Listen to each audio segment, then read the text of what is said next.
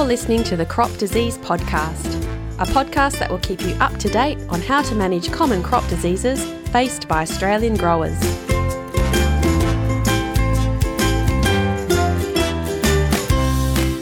Imagine if I told you you can now get your hands on a canola variety that is resistant to Sclerotinia stem rot. How awesome would that be to know that you could grow a crop without worrying it's about to fall over? Okay, so please don't get too excited. We're not quite there yet. But what I can tell you is we're getting a lot closer to a variety that has partial resistance, which will still be just as amazing. Hello, I'm Megan Jones from the Centre for Crop and Disease Management, and in this podcast, we're talking about the latest in canola resistance to Sclerotinia. I've got two guests on the show today. My first guest is AGT CEO Haydn Kuchel, who will talk to us about the latest in breeding resistant canola varieties. My second guest is DPIRD research scientist Ciara Beard, who will give us some advice for managing Sclerotinia stem rot in the paddock. But before we hear from Haydn and Ciara, let me introduce my co hosts from CCDM. They research canola diseases, and their names are Mark Derbyshire and Lars Kamphuis. How's it going, Mark and Lars? You're pretty good, uh, Megan. Yeah, good. Thanks, Megan. Oh, it's great to have you on the show.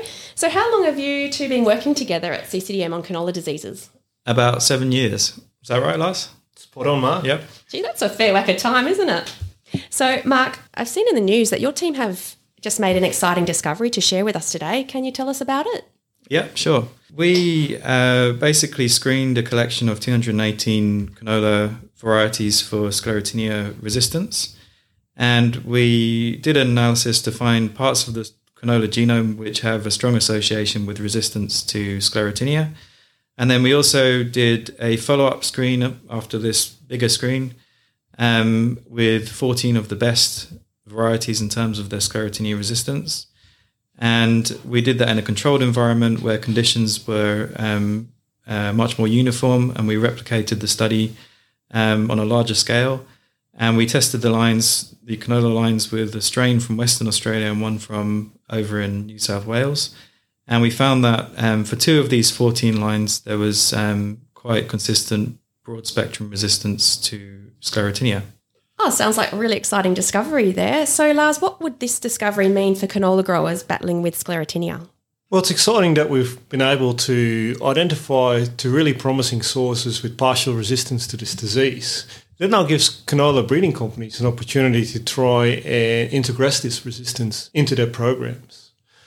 Whilst this might still be a tricky approach to, to achieve because canola resistant, resistance to sclerotinia in canola is controlled by many regions in the canola genome with small effects.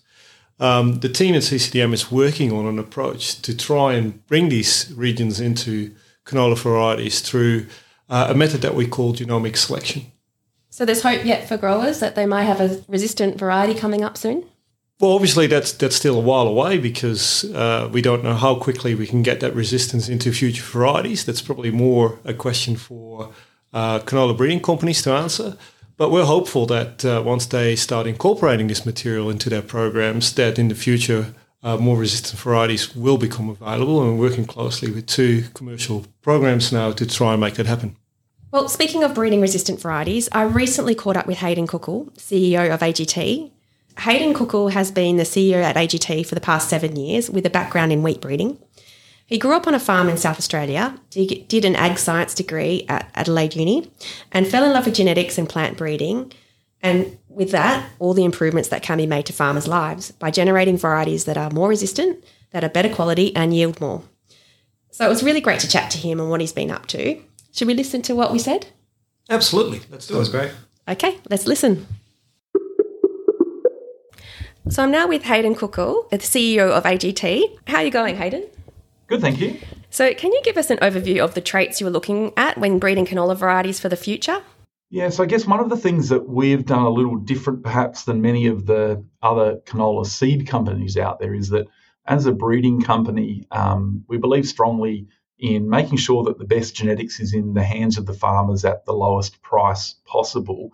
And I guess our experience and the feedback from growers on wheat and barley and lupins and durum uh, the other crops that we breed is that the endpoint royalty system works really well. So we breed open pollinated canola and then put an endpoint royalty on the end rather than charging uh, the hybrid, you know, uh, high seed costs up front. We're focusing on that open pollinated model with the with the endpoint royalties. and then ultimately allowing growers to be able to keep their own seed and trade seed with each other. So I guess first and foremost, you know, we're breeding for open pollinated varieties. And what that means is that we think ultimately they will also have a role in the high rainfall, but we're focusing, focusing in particular on the low to medium rainfall environments, medium rainfall where um, we think that canola is a really important part of the crop rotation. Uh, and, you know, it's, it's, a key part of profitability for farmers uh, all over southern and western Australia. And so we're focusing on the key traits yield, uh, blackleg, uh, and obviously um, oil content, for example, but other important traits like uh, lodging tolerance, the right plant stature, flowering time, and uh, and eventually, hopefully, we're going to be putting a lot more effort into sclerotinia as well. Yeah, brilliant. And that's what we're here today to talk about that horrible disease, sclerotinia stem rot. It seems to be a disease that's really tricky for growers to manage, especially as all varieties are quite susceptible to the disease. Do you think that one day we'll see a variety that is um, highly resistant to this disease? Oh, we'd certainly like to think that we can improve the resistance. Yeah, no doubt. Um, I think there's a few challenges in front of us, and one of them is having resistance genetics. But perhaps even before that is um, for plant breeders to make good genetic gain in a trait, we need a nice, clear phenotype. Now, phenotype is the trait that we measure. So we need some way of being able to measure resistance. And, and you might think, well, that sounds simple, but, but it often isn't. And one of the tricky things with sclerotinia is that the infection is so environmentally dependent that we need to make sure we can create a sort of similar environment for all of the different uh, potential varieties before we rate their resistance. So I think the first step is make sure we've got a good phenotype that's useful by breeders, uh, access good genetics, develop even better tools, molecular markers that we can use to speed up breeding.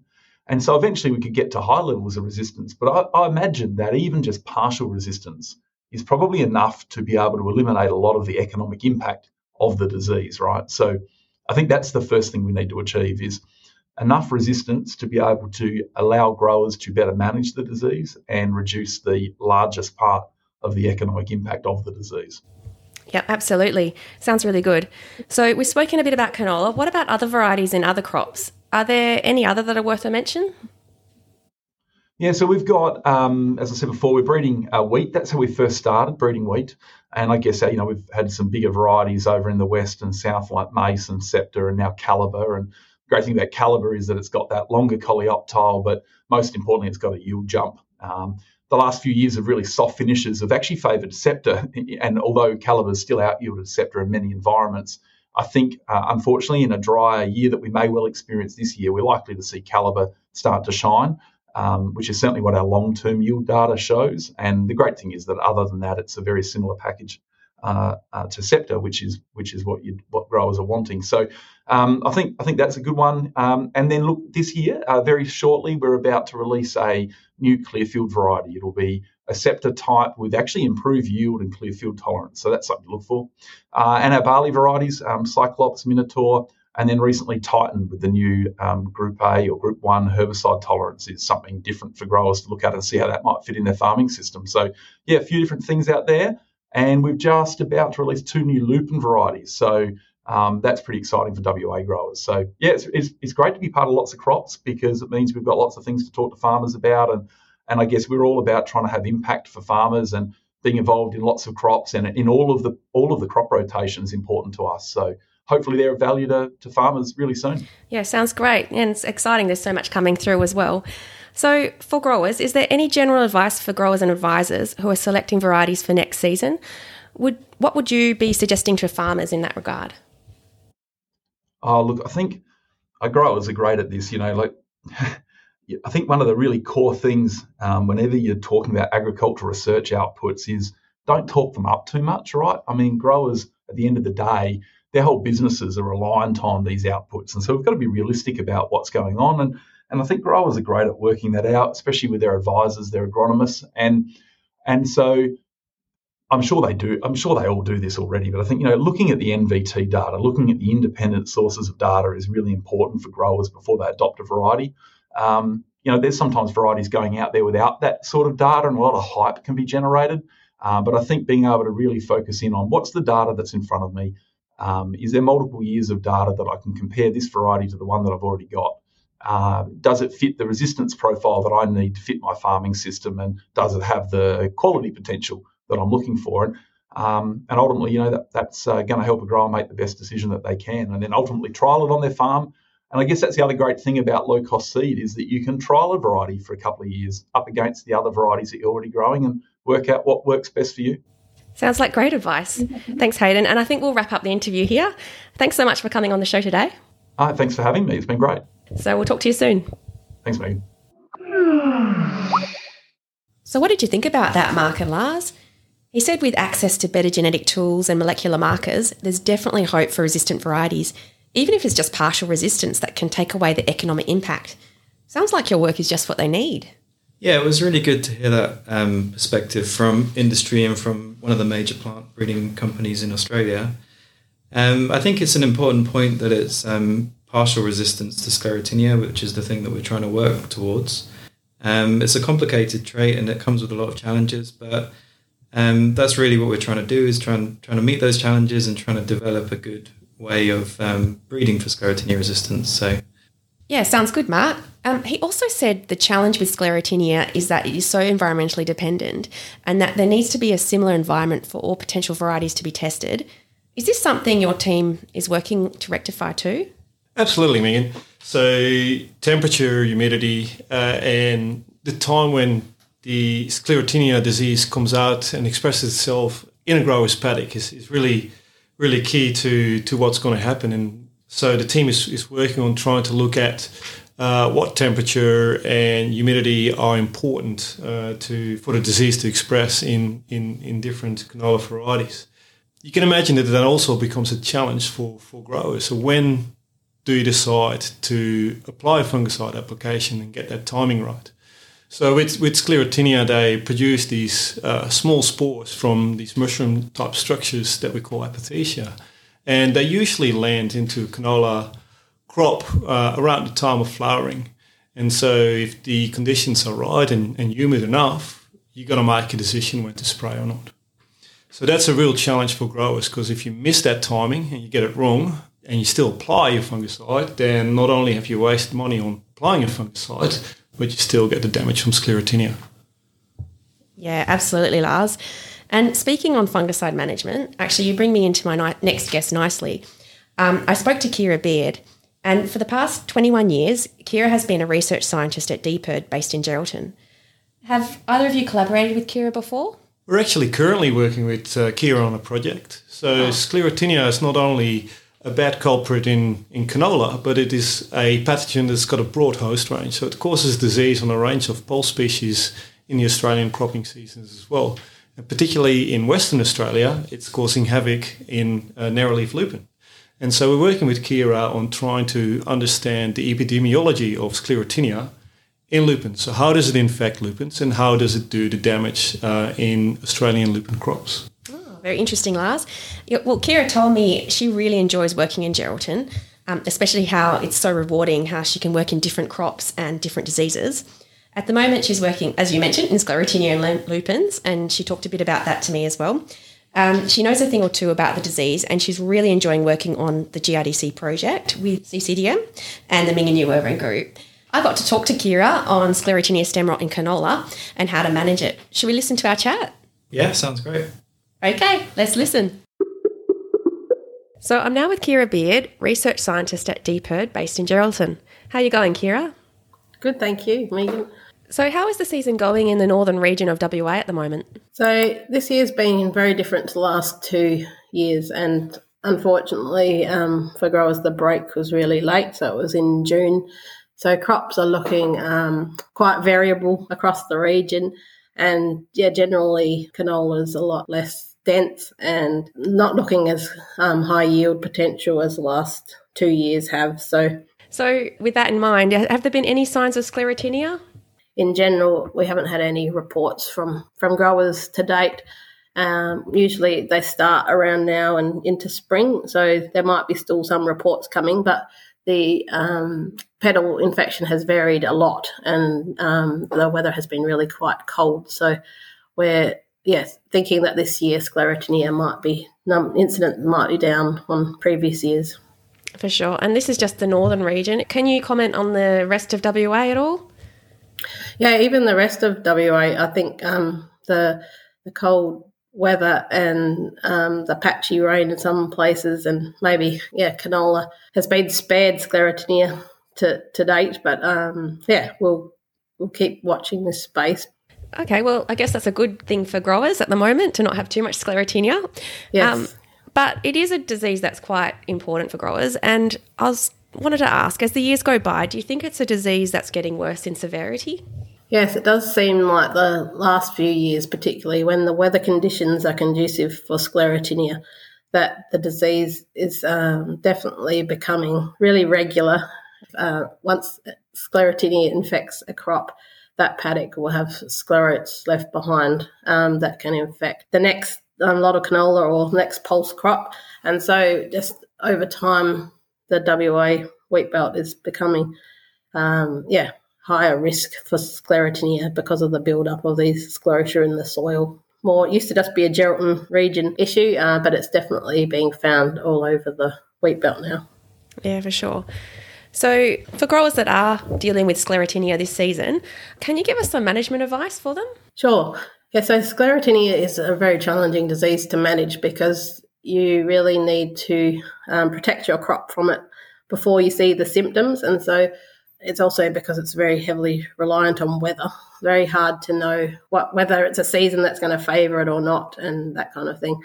So the the biggest tip is about rotation. So knowing your history of sclerotinia in your area is very important because as soon as you've had it, um, the sclerotia can last for up to six years or more. So if you're in a um, an area where you've had it, uh, had it before and you're going to grow um, glow canola or a pulse crop like lupins in that, then you're going to be at risk. Um, but then the rest of the risk is coming from the growing season um, mostly. So the Sclerotinia CM app, um, which was produced by the National Canola Pathology Project, is a really good tool to help you make a decision on whether to apply a fungicide or not in a given season in your particular paddock. So it um, takes into account that your history of sclerotinia, and you can put in like your expected yield potential and the current growth stage of your crop, and what the weather conditions are like at the moment, and in, in coming weeks, and then it will give you um, some information about the economics of whether you're likely to see a good response from a spray decision or not. So we recommend that um, every season, but particularly this season with maybe yield potentials are down a little bit and um, the weather is particularly unpredictable. Um, it's good to have a play with that and try different scenarios rather than just putting on a fungicide spray every year. That's great advice. Thanks, Ciara. And I'll um, also put a link on the um, episode description to the ScleroCM app. So I've just got one more question for you. So in this podcast, we're talking about several new resistance genes that could help breed resistance into canola varieties. What would it mean to a grower to have a variety that was somewhat resistant to sclerotinia? Oh, I think most growers would say yes, please. That that sounds like yeah. a great idea. Um, yes, from all our work so far, it seems that all canola varieties currently do get sclerotinia. It is a really challenging disease to manage, and growers don't want to be out spraying all the time with fungicides, and we don't want to develop fungicide resistance problems. So, a variety that had some natural yeah, resistance bred into it that would be um, wonderful. Yeah, absolutely, Ciara. And I think we'll wrap up the interview there. Thanks so much for joining me today. Oh, you're welcome. Yeah. And really hope you get some rain your way really soon. Thank you. Okay, thanks. Bye. Yeah, so there was some great advice there from Ciara, and sounds like a resistant canola variety is just what's needed given the tight rotations that are happening. Hey, Mark, why is sclerotinia such a challenging disease to manage? Um, yeah, well, as uh, Ciara said, really, um, it's this uh, disease that survives as these kind of resting structures in the soil for many years. So it's quite difficult to manage with rotations. There's no sclerotinia um, resistant varieties. So really, the only option left is fungicides. But then, because of the environmental specificity of sclerotinia, as Lars was discussing, um, it's quite difficult to know when to spray the fungicides, and then even whether or not to spray the fungicides, whether you're going to get a return on investment. So, if we were if we were able to develop sclerotinia resistant varieties, um, that would just be another great tool to help manage this um, challenging disease. Well, that's where I'm sure you guys have your work cut out for you. We definitely need you on board. Um, but it's great to see you've made some big steps forward with the recent discovery of partially resistant germplasm. So great. Um, we better get to the end of this now. So thanks so much for talking with me today on your work, Mark and Lars. Thank you very much, Megan. Thanks for having us. Oh, it's great to have you here. Also, I know you two have been on a video as well about this research, so I'm going to include the link to that video on the podcast description for people to watch. And also, everyone out there, if you have a crop disease topic that you'd like us to cover, then let us know. You can follow us and let us know on Twitter at the CCDM. You can also sign up to our blog and get more information just like this at ccdm.com.au. And if you like this podcast, why not tell your mate or colleague about it? Well, that's all for now. You'll hear from us next month for more crop disease discussions. See you then. This podcast is brought to you by the Centre for Crop and Disease Management, a national centre co supported by Curtin University and the Grains Research and Development Corporation.